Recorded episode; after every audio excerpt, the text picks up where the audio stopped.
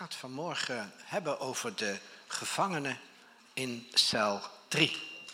Mag ik die uh, plaatje zien? PowerPoint. Hm? Yes, yes. Wie is die gevangene in cel 3? Hm. Johannes de Doper. Misschien ben je hier gekomen met verwachting. Misschien, zoals hij net vertelde, helemaal geen verwachting. Misschien ben je teleurgesteld, misschien ben je, heb je verdriet. Misschien ben je, ja, zit je gewoon niet goed in je vel. Dat kan allemaal, hè? En dan kom je in de kerk en dan moeten we allemaal vrolijk zijn, toch? Allemaal blij zijn. Ik ga vanmorgen over iemand vertellen die helemaal niet blij was. Terwijl hij eigenlijk een gezalde van God was. Dat kan, hè? Dat kan, hè? Je kan gezalde van God zijn en het even niet zien zitten. En de meeste kerken mag dat niet, maar hier wacht het wel. Dat is leuk, hè? Ja, dat is leuk. Nee, maar dat vind ik zo leuk van Barendrecht, van de Wijngaard. Je mag komen zoals je bent. Wow. Nou, ga even een klein stukje lezen. Staat nog niet in de, de komt pas later in de, in de app of, in de hoe heet het, eh, PowerPoint, moeilijk woord. Ja. ja, Matthäus 11. Johannes nu hoorde in de gevangenis de werken van Christus en liet hem door zijn discipelen de vraag stellen: Zijt gij het die komen zou, of hebben we een ander te verwachten? En Jezus antwoordde en zei tot hen: Gaat heen en boodschap Johannes wat gehoord en ziet. Blinden worden ziende, lammen wandelen, melaatsen worden gereinigd, doven horen en doden worden opgewekt en armen ontvangen het evangelie. En zalig is wie aan mij geen aanstoot neemt. Hij wie zich niet ergert aan mij.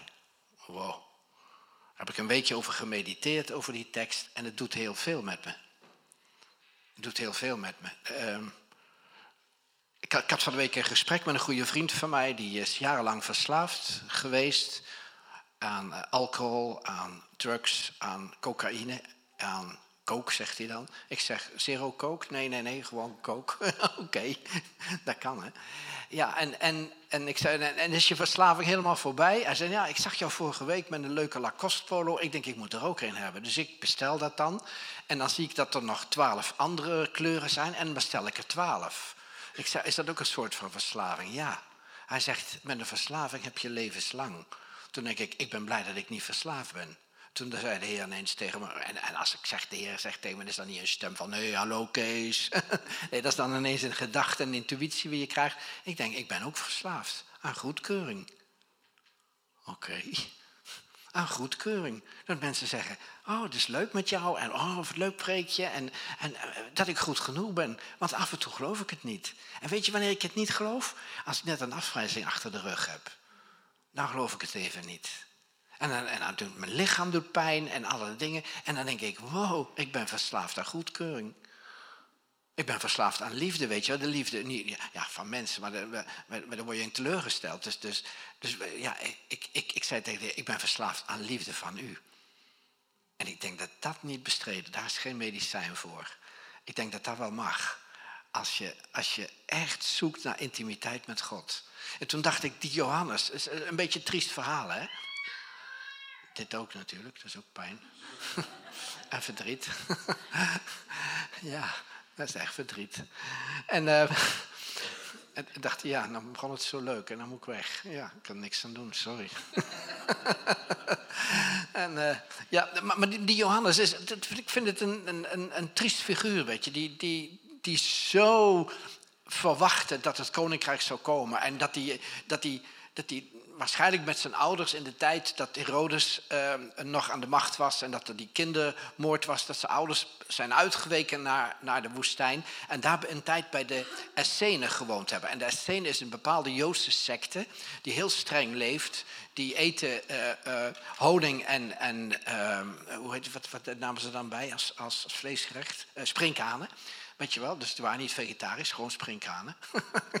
en die aten ze. En, en, en ze hadden echt een leven van gebed en een leven van studie. En er was een bepaalde sect. En daar is hij een tijd, zijn daar zijn ouders en hij zijn daar geweest. Later zijn ze teruggekomen.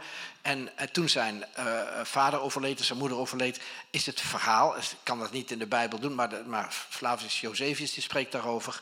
En die zegt dat hij weer teruggegaan is naar die Essene. En dat hij daar een tijd gewoond heeft. En in de woestijn ging hij zijn bediening uh, uh, uh, ontplooien.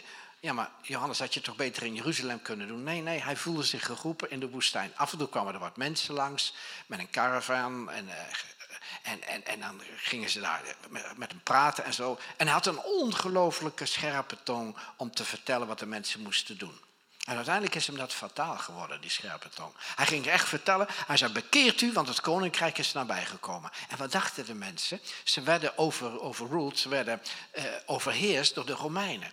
De Joden waren slaven van de Romeinen. Ze hadden geen eigen regering. Ze hadden mensen die zeiden wat ze moesten doen. In de tijd van Jezus uh, waren de Romeinen die het voor te, te, vertellen hadden. En als Jezus dan zegt, ik, ik, ik spreek u over een nieuw koninkrijk, wat denk je dan aan? Stel voor dat, dat ja, België is niet zo goed voor, maar stel nou dat de Belgen baas zijn over Nederland. Of, of neem de Duitsers, dat is gebeurd ooit. Hè? Dat die de baas waren in Nederland en dat er iemand komt en die zegt, er komt een nieuw koninkrijk en ik ben de Messias. Wat denk je dan aan? dan denk je dat die Duitsers de deur uitgaan, toch? Of de Belgen in dit geval. Kan ook, hè? En, en, en, en, en, en Johannes was in de woestijn en hij zei: Het koninkrijk is nabijgekomen. Het koninkrijk komt. Dus ze dachten: er gaat iets nieuws gebeuren. En iedereen, en weet je, met hele, hele groepen mensen kwamen ze naar de woestijn om Johannes te horen spreken. En hij maakte zo'n ongelooflijke indruk. En de mensen werden zo, vanwege zijn zalving op zijn leven, werden zo door dingen aangeraakt. Dat hij zei, weet je, we gaan, we gaan jullie dopen. En, en het was heel gebruikelijk in die tijd, als je een nieuw leven wilde beginnen en je wilde het oude leven afleggen, dat je, dat je een soort uh, uh, reiniging meemaakte. En dat deed hij dan in de Jordaan. Dat is dus, dus heel anders dat lied bij ons in de Jordaan. Maar, maar goed, dat is, daar was daar een rivier in de woestijn en die heette de Jordaan. En daar deed hij door onderdompeling mensen dopen. En Jezus kwam daar ook. En Jezus was een neefje van hem, hè? Weet je, Jezus was een neefje van hem. En op een gegeven moment dan uh, zegt hij tegen Herodes, dat is de zoon van Herodes, vroeger van die kindermoord, zijn zoon die was toen aan de, aan de macht. En toen zei hij, uh, joh, wat is dat, die vrouw die je hebt, dat is de vrouw van je broer, dat kan helemaal niet. Nou, die vrouw die werd woest, die werd woest. Heb je wel eens een boze vrouw gezien? Ja pak je maar in.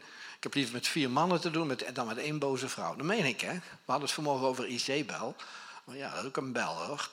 nou, als die de mond open deed, nou, dan kon je wel... Uh, hè? Kon je, ja, die, die, profeet was er ook bang voor. Hè? Hij ging naar de woestijn omdat hij bang voor haar was. Hè? Op de vlucht voor een vrouw. Ja, dat bestaat.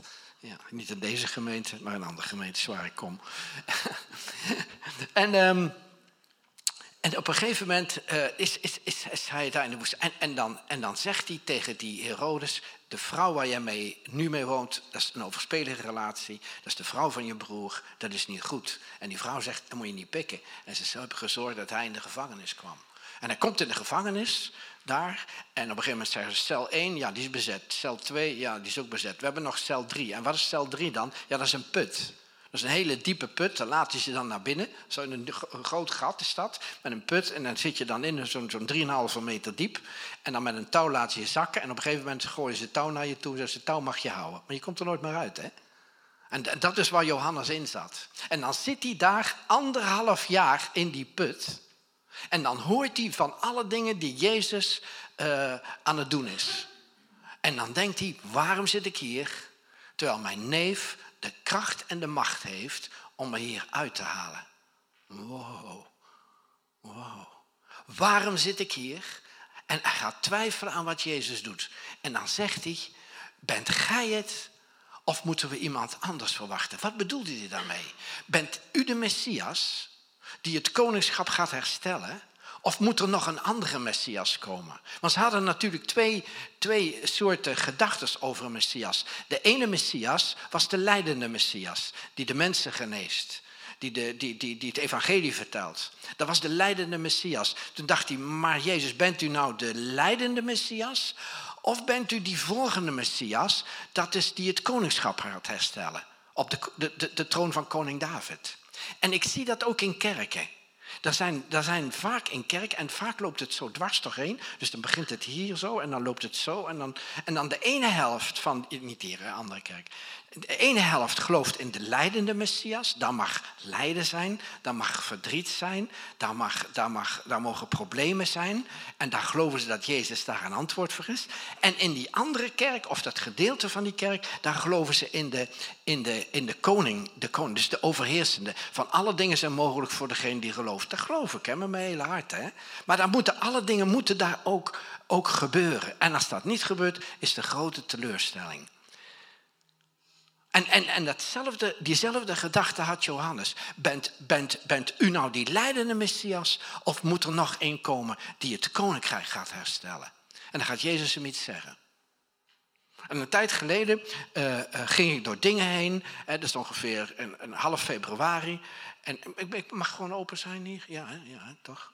Nou, en, en, en, en, ik, en ik heb meer dan de half februari begon het en ik begon misselijk te worden. Ik stond morgens op, was ik misselijk. S'avonds ging ik naar bed, was ik misselijk. Ik denk, joh, wat is dat nou, dit en dat? Nou, ga je naar de dokter. De dokter zegt op een gegeven moment, ah joh, dat is griep en zo. Maar ik heb een griepspuit gehad. Ja, dat maakt niet uit en zo. Hoe, hou je? Hoe oud ben je? Ik zeg, ik ben van 47. Hij zei, ben je 47? Ik zei, nee, ben van 47. Oké. Nou, hij zei 72, ja, dan mag je toch griep hebben. Ik zei, oké, ja, nou, ik doe wel mee vooruit. Maar, nou, maar het ging niet over, na een maand. Nou, ik zei, nou, de griep is overal voorbij, en, en, maar ik ben nog steeds misselijk. En toen zei hij, ja, oké, nou, misschien, uh, misschien is het een parasiet. Dus ik kreeg een, een pilletje, hè, moet je een pilletje innemen, een kuurtje voor parasiet. Nou, na zeven dagen zit hij, moet het over zijn. De achtste dag stond ik weer bij hem op de stoep. Ik zei, hij is niet over. Hij zei, en is het geen parasiet? Ik zei, nee. Nou ja, ja, snap ik wel, hè. Maar een lieve man, hè, mijn huis. Echt zo, hij neemt echt de tijd voor me en dit en dat. En zo. Hij zei, Kees, we willen weten wat het is. Ik zeg, goed plan.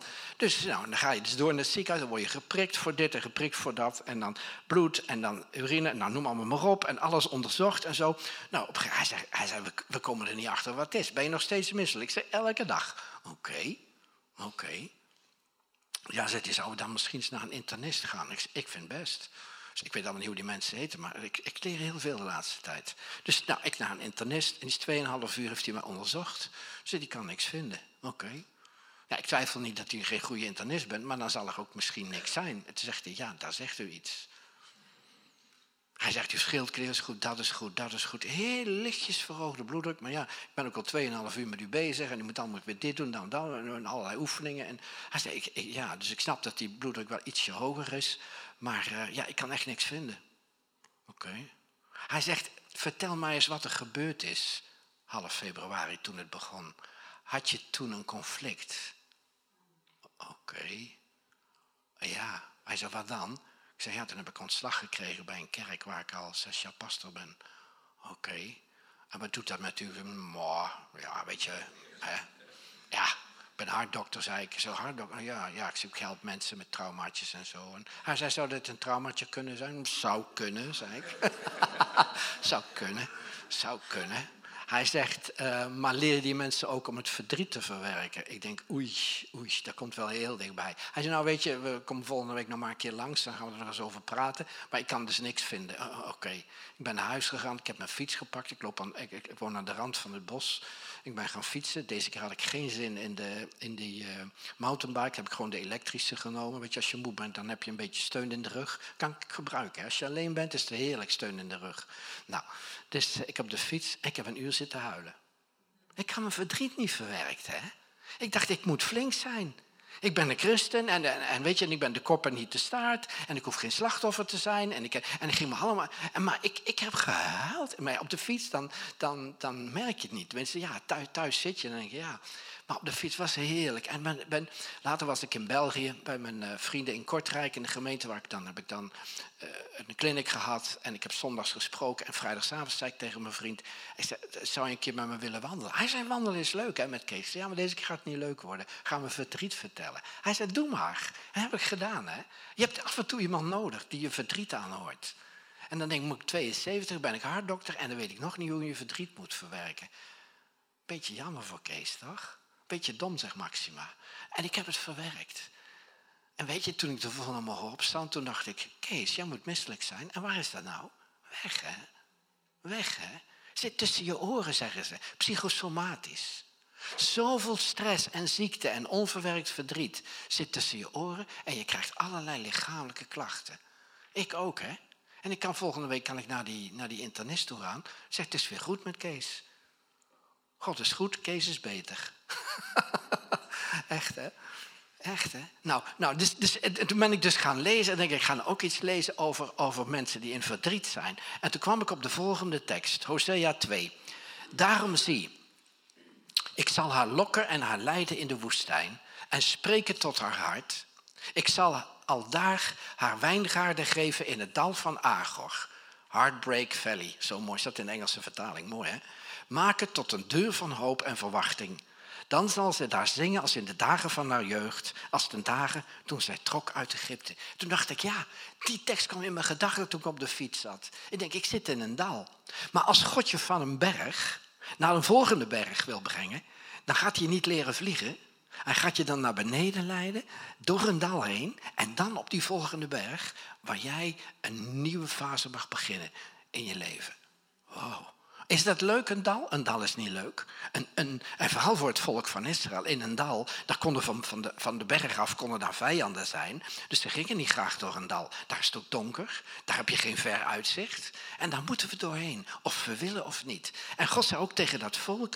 Hij zegt, en in dat dal zal ik iets doen. En dan niet op wij nou de wijngaard heten. Maar het, is wel leuk dat het er staat. Ik zal haar, haar al daar haar wijngaard geven in het dal van Agor.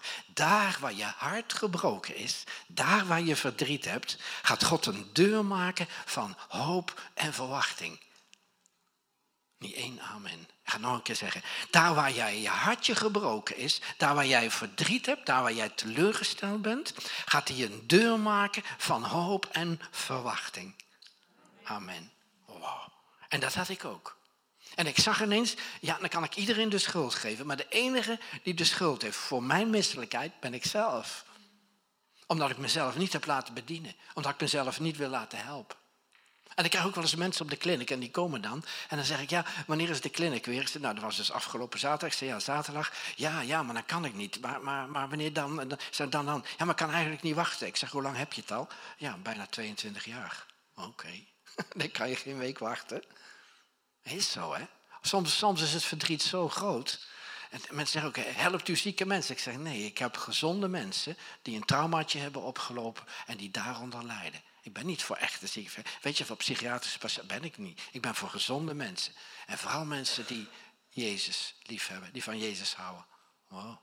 Nou, en, en dat vond ik zo mooi. En, en, en, en daarna staat er, zal je zingen als in de dagen van je jeugd. Weet je, ik, toen dacht ik, als kleine jongen van vijf, zes jaar, hoe zong ik toen? La, la, la, dan zag ik mezelf zingen. Denk, ja, weet je, Kees, je moet weer dansen. Je moet weer plezier krijgen in het leven. En het is nu een week weg. Heerlijk, niet meer misselijk. En toen dacht ik, ja, ik begrijp het. Zeggen wel eens mensen, ja, ik heb zo'n nare situatie, ik heb ontslag ik ben er misselijk van. En nu begrijp ik het, hè. Dat menen ze, hè. En ik ook. Volgende tekst. Lucas 7. Bent u degene die zou komen of moeten we een ander verwachten? Moet je voorstellen, Johannes in de gevangenis. Bijna anderhalf jaar zit hij daar in die put. Hij krijgt daar af en toe brood, hij krijgt daar water, hij krijgt daar dingen. En hij weet dat hij in de dodencel zit. Hij weet op een dag, nou, dan is het klaar. Dan is het klaar. Want die vrouw van Herodes, die baalt zo ongelooflijk van mij dat ik ze geconfronteerd heb. De evangelisten zijn een beetje dat soort type. Ik ben, ik ben geen evangelist. Ik ben een pastoraal iemand. Weet je? Ik kan maar één ding en dat is het hart zorgen. Verder kan ik dan ook niks het hart verzorgen, daar kan ik goed. Maar ik zie die evangelisten wel staan en, wow, weet je wel, en dan staan ze te schreeuwen en te praten en denk wow, wow, wow, Maar soms zeggen ze ook wel scherpe dingen en dan denk ik oei, oei, oei, oei, oei, is net het randje, weet je wel. En dat is met hem ook. Hij stond te schreeuwen en hij zegt Herodes, aan publiek, die vrouw waar je mee getrouwd bent, is niet je vrouw, je bleef ten overspel. Nou, moet je niet doen, hè, in, in, in, zo'n zo'n tijd van, van toen. Goh. En dacht ja, dat kost me kop. En daar gaf hij niks van. Maar ja, dan zit je in de gevangenis. En dan? En dan? En dan gaat hij, en dan gaat hij uh, een paar van zijn discipelen die alleen bij hem mochten komen. Dus, dus moet je voorstellen, Jezus gaat niet naar hem toe. Hè? Waarom niet? Omdat Jezus spirit-led leefde. En wat is spirit-led? Jezus deed alleen maar wat zijn vader tegen hem zei. Weet je wat ik vaak doe? Ik, ik, ik doe vaak met gevoelens ben ik bezig. Dan denk ik, oh, die heeft het moeilijk, weet je wel. Dan ga ik een appje sturen. En dan zit ik een uur aan de telefoon. En denk ja, Kees, dat heb je zelf gewild. Beetje dom. Ja, maar ja, ik, ik, ik, dus, dus wat ik wil, maar ook in mijn bediening. En het gaat gewoon heel leuk worden. Want ik zit al een beetje zo naar die berg. Ik ben dal doorheen nu. Hè? Dus ik heb grote verwachting. Wat, wat, wat, nu gaat, wat nu gaat komen, moet ik wijs zijn.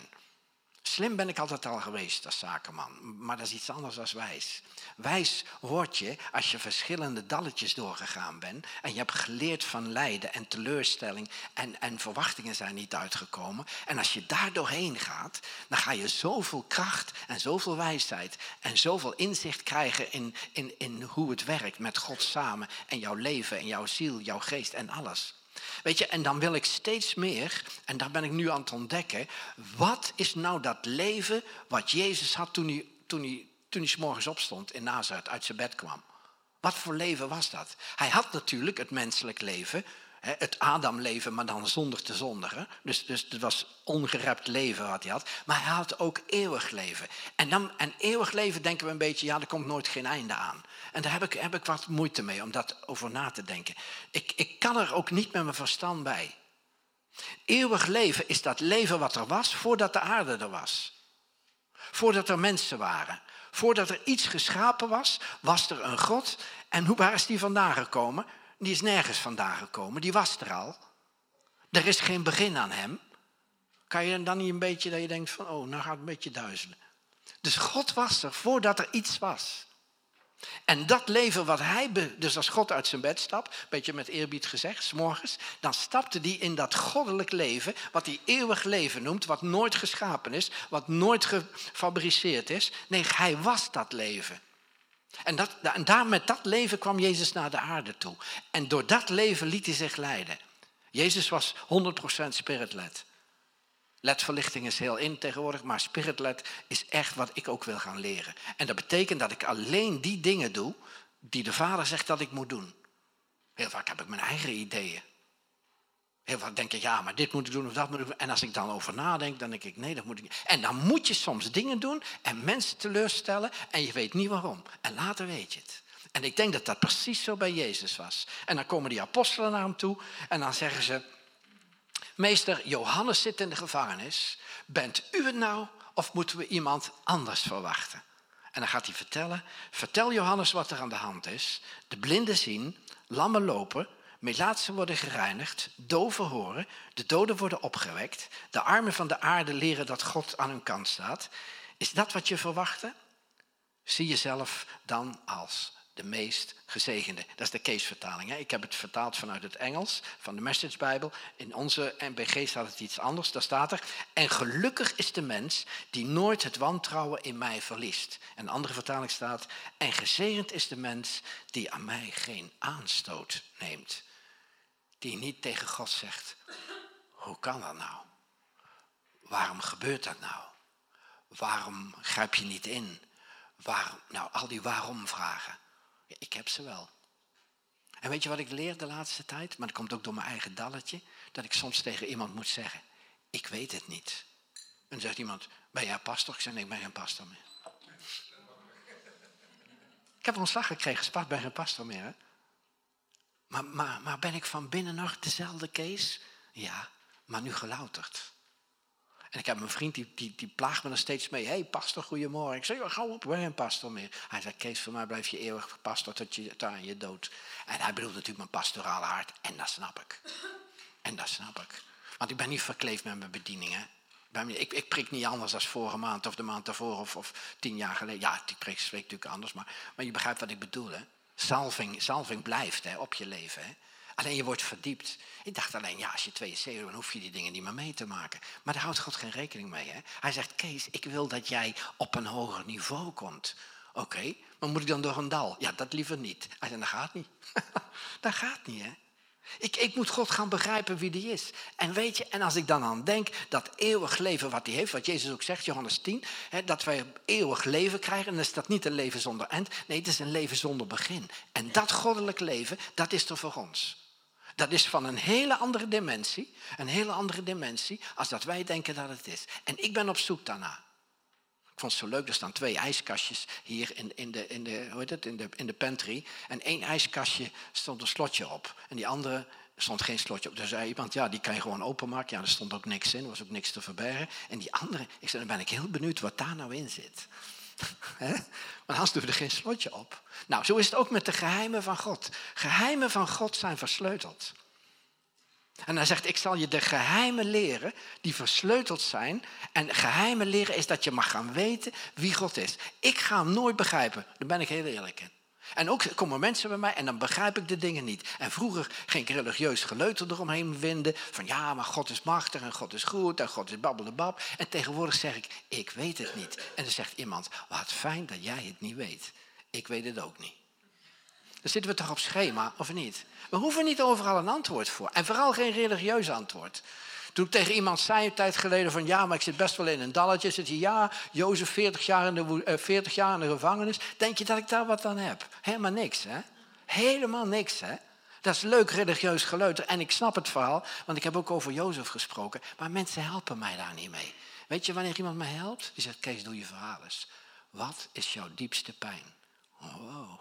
En dat zei die vriend in België. Wat is je diepste pijn, Kees? Ik zei, weet je, afwijzing. Niet goed genoeg.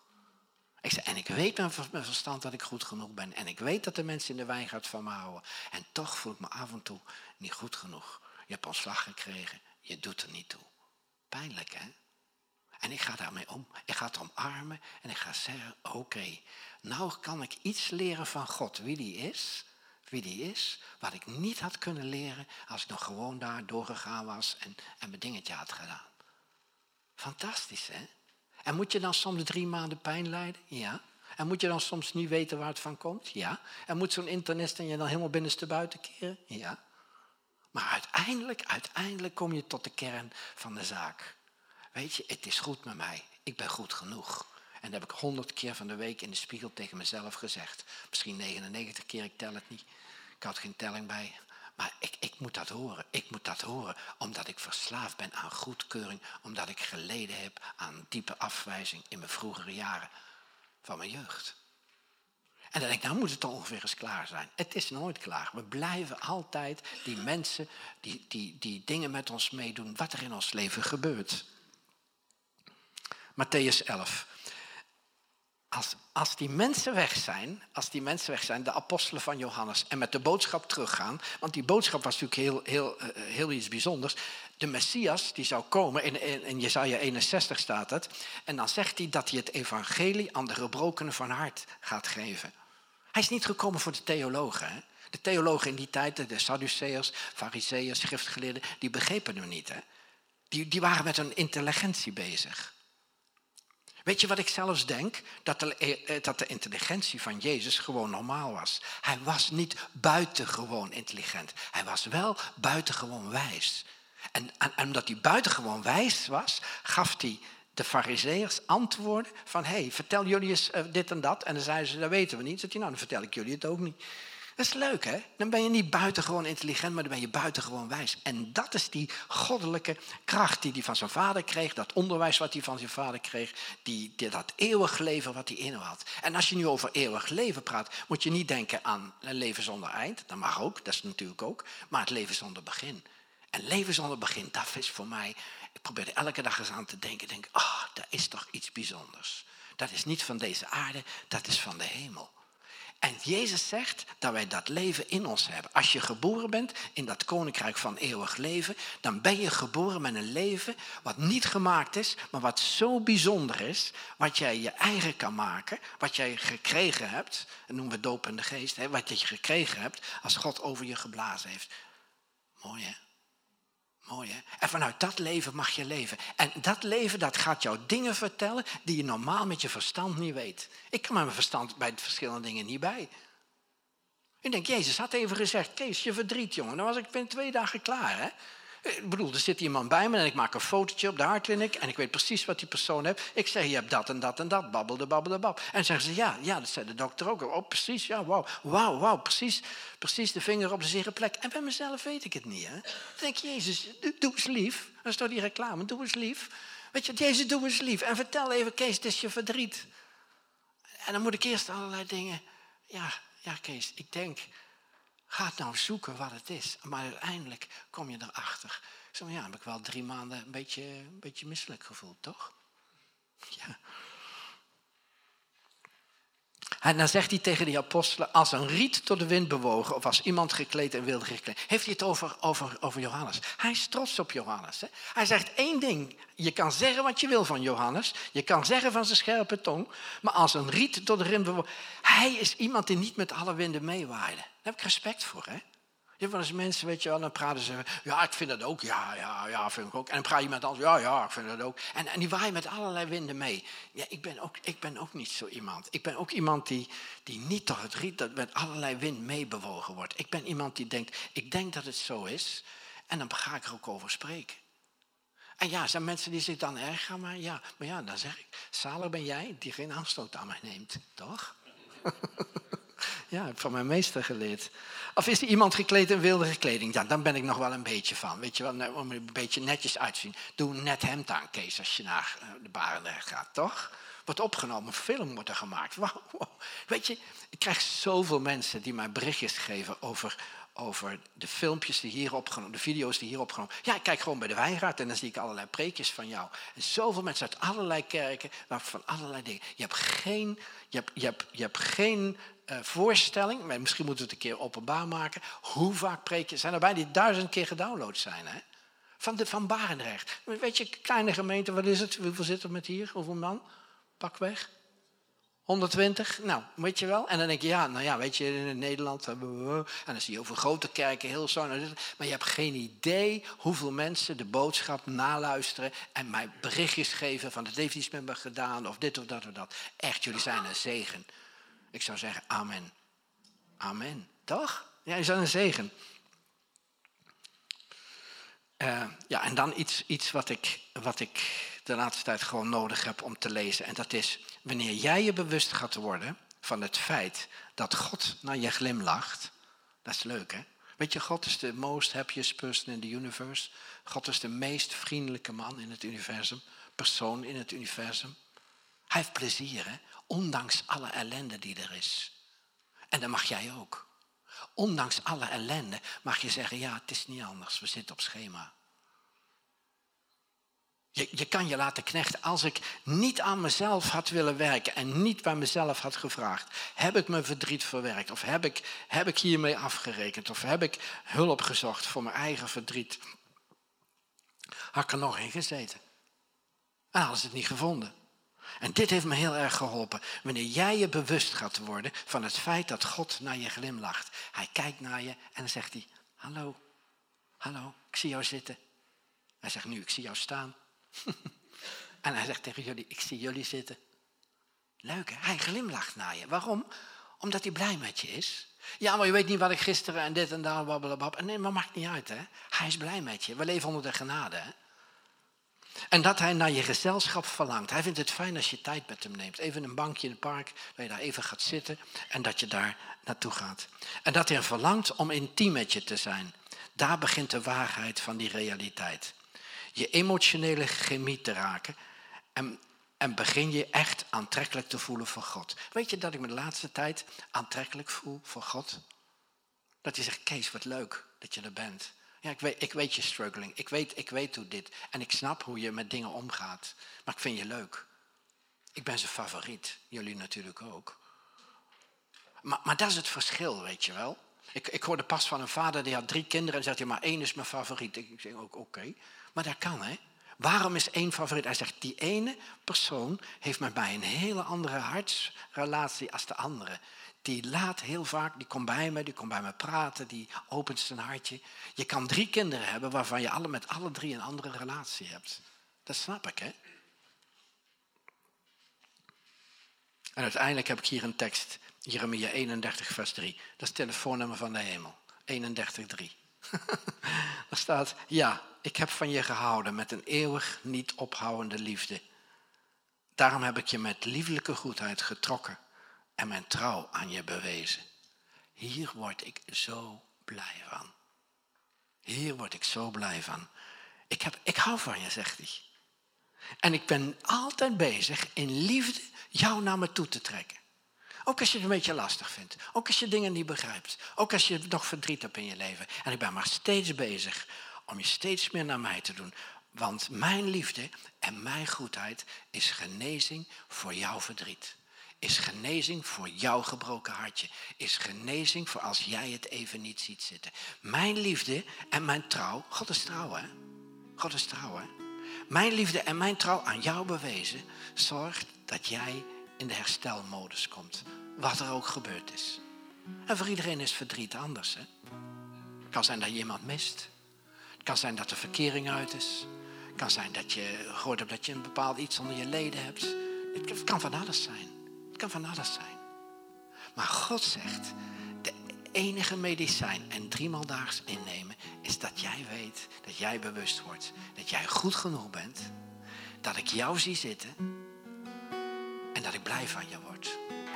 En dan ga je van jezelf houden. Ik kan oprecht zeggen dat ik op een gezonde manier van mezelf hou. En een van de eerste dingen die ik ga zeggen, ja maar Kees, hoe hou je dan van jezelf? Een van de eerste dingen, ga jezelf niet meer veroordelen. Ook niet als je verdriet hebt. Ook niet als je hartdokter bent en je bent drie maanden, heb je met je verdriet gedacht, oh dat is niet belangrijk. Ook dan, ook dan. En als je accepteert dat je verdriet er mag zijn. Als je accepteert dat je pijn er mag zijn. Dat je afwijzing er mag zijn. Maar dat God zegt, daar laat ik het niet bij. Ik breng je door een dal, maar ik ga je naar een nieuwe berg brengen. Want er is volop hoop. En hij heeft gezegd, dit zijn mijn gedachten over jou. Gedachten van vrede en niet van onheil. Om jou een hoopvolle toekomst te geven. En dan zal je tot me bidden, zegt het woord. Dan zal je tot me bidden. En ik zal naar je luisteren. En in je lot een keer brengen. Amen.